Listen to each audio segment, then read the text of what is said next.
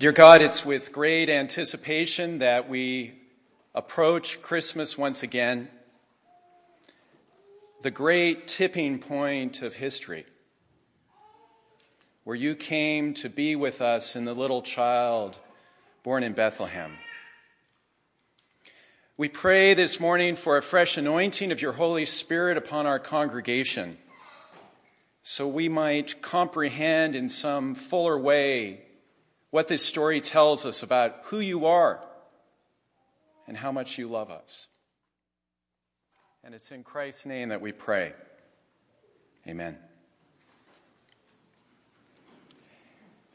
I don't know about you, but when I'm looking for a really good book to read, one of the things that I do, Jasmine and I will go to a bookstore and I'll get several books and line them up, open them to the first page, and just challenge that author to pull me in by the very first words. If they do pull me in, then I'm in and I've bought a book. And uh, if they don't, then I'm off to the very next one.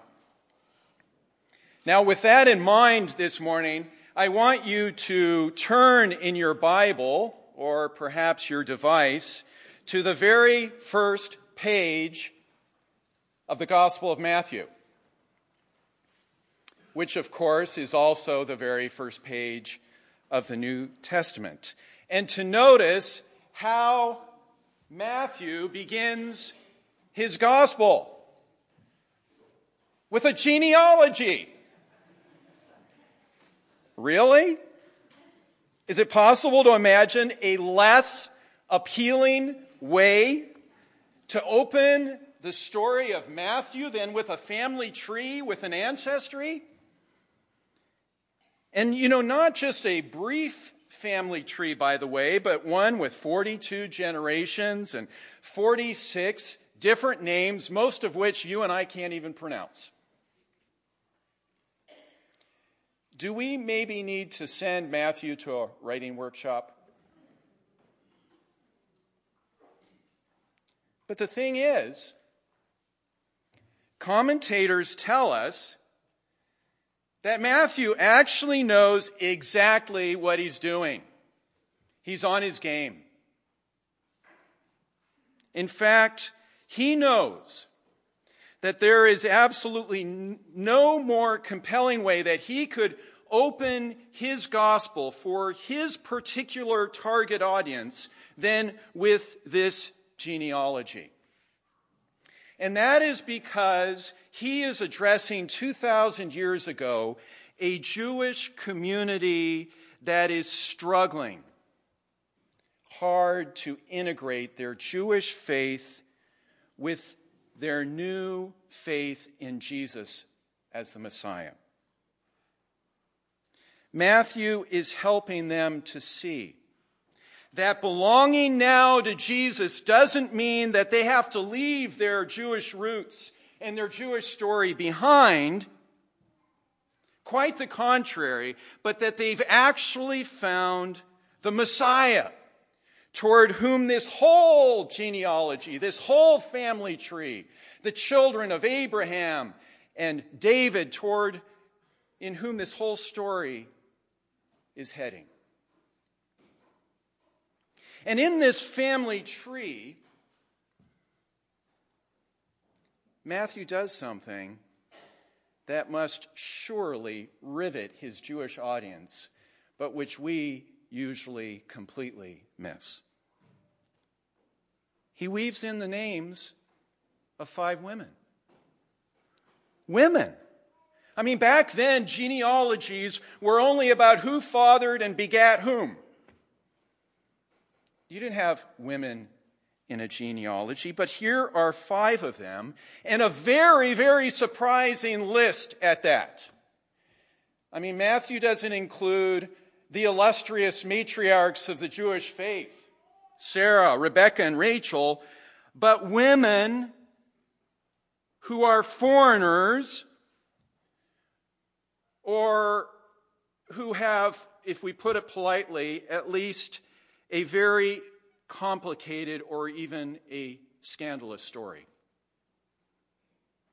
In verse 3, you'll see Tamar the Canaanite.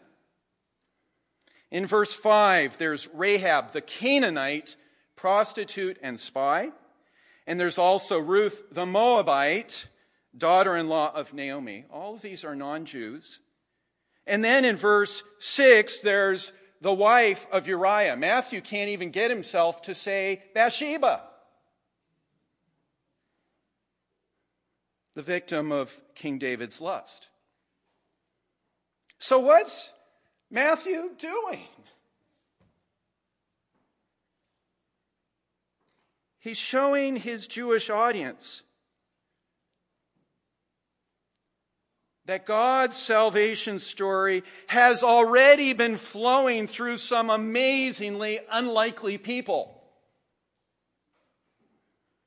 And he's getting them ready. He's preparing them for the even more astonishing way that God is now about to enter their world.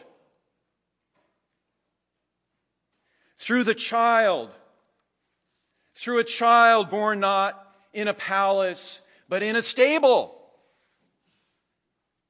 A child born to a woman who is engaged, yes, but not yet married.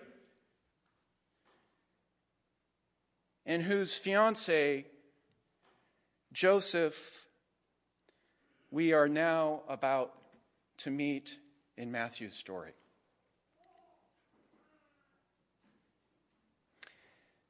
An exhausted Joseph collapses into his bed. He's a carpenter in Nazareth, a poor working man who puts food on his table by making tables. He's a steady, careful thinker who goes over things this way and that way, just like he's sanding one of his tabletops. And after today's shocking news, that's exactly what he's doing tonight. Lying there in bed, Joseph marvels how things that began so very well have now ended so disastrously.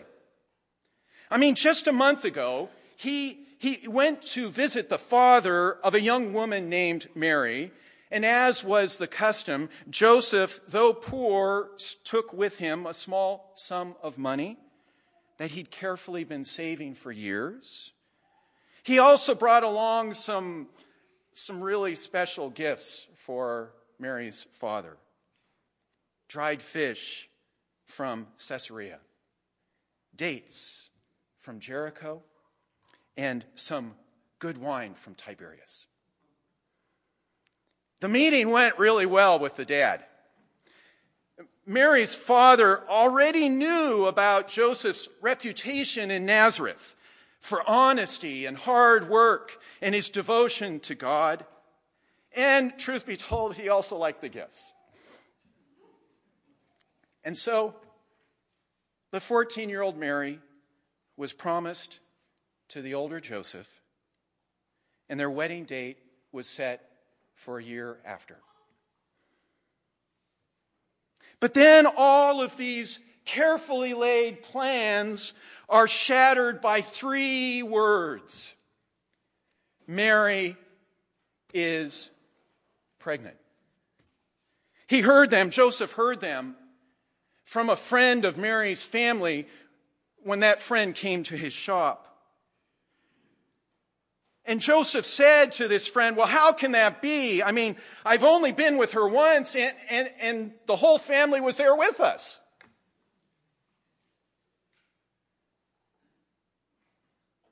And lying there tonight in his dark room, Joseph suddenly realizes he needs to move quickly now, fast, before all of the 400 people in the little town of Nazareth start talking and tittering about Mary's growing belly. So, what on earth should he do? Should he, should he follow what Deuteronomy 22 prescribes for an unfaithful bride? Should he take Mary to the entrance of her father's house and have her stoned? No.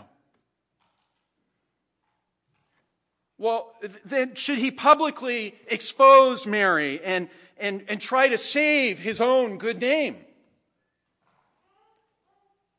No. Should he go to Mary's father tomorrow and quietly insist on a divorce? Yes, that's what he should do. And with his mind now made up, Joseph falls into a deep and restless sleep. A few hours later, Joseph wakes up with his heart in his throat. And he suddenly remembers his strange, strange dream of an angel saying to him, Joseph, son of David, don't be afraid. Don't be afraid. Don't be afraid to take Mary as your wife. For the child conceived in her is from the Holy Spirit. And you are to name him Jesus. God saves. And so it's now that Joseph starts going over his dream this way and that way, this way and that way. Could this, before wedlock pregnancy, this moral outrage, in fact, be a holy disruption from God?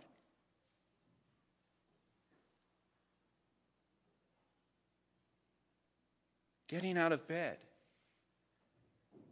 Joseph now chooses to do something eternally significant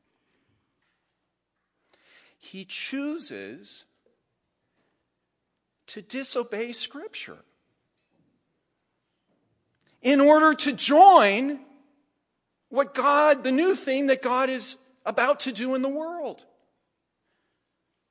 He sets aside his plans for divorce and takes Mary as his wife.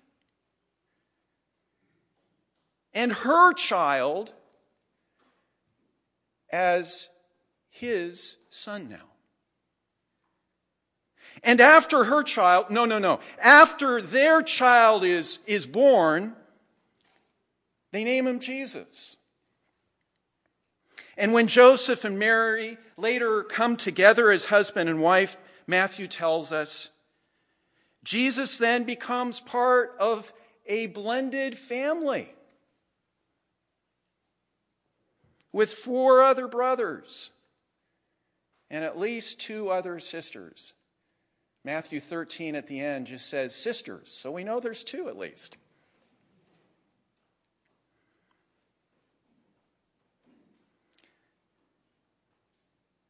Here at East Chestnut, as we draw near to Christmas, we're remembering God's dawning light. And my goodness, we need that light right now. And we're remembering the astonishing way that God chose to come be with us. We're remembering how God chooses to enter into the story of a very particular people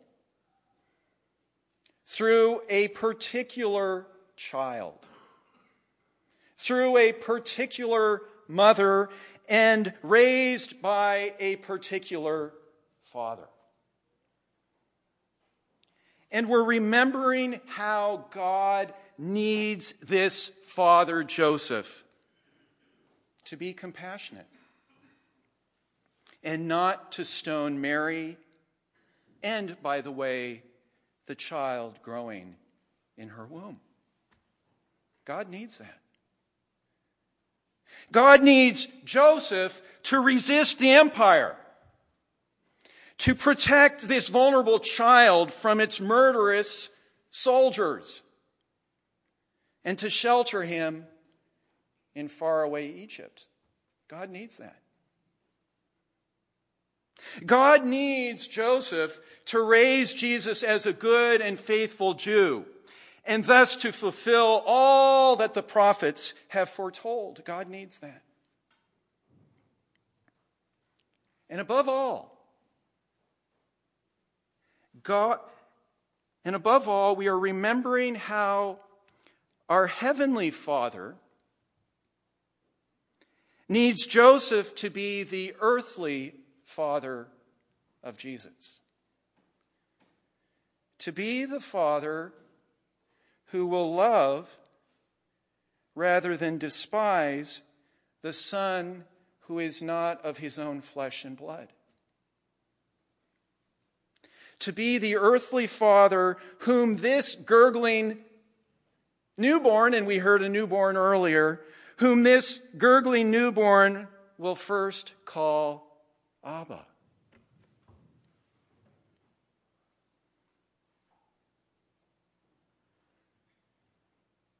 And here today at the end of 2016,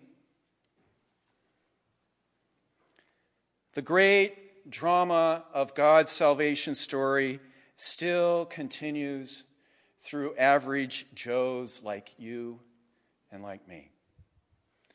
Or maybe we should also add to that average Josephines, right, Matt and Erica? You know, our world may tell us that our acts of faithfulness and loving kindness and compassion won't ever amount to a hill of beans that our lives are just a series of random and meaningless events, but don't you believe them. Don't believe it. God has not created one of us whose life is not eternally valued and needed. Just like Joseph. Every time we choose the way of love over the way of fear, Every time we resist evil, every time we resist demagoguery to stand with the vulnerable, every time we let God's dream become our dream, we are joining what God is still doing in our world. And someday, I do believe, when we all return home to God, we will find the precincts of heaven populated with multitudes of anonymous but deeply faithful people like Joseph. And we all know people like that who have deeply shaped our lives, but who are unknown to the world.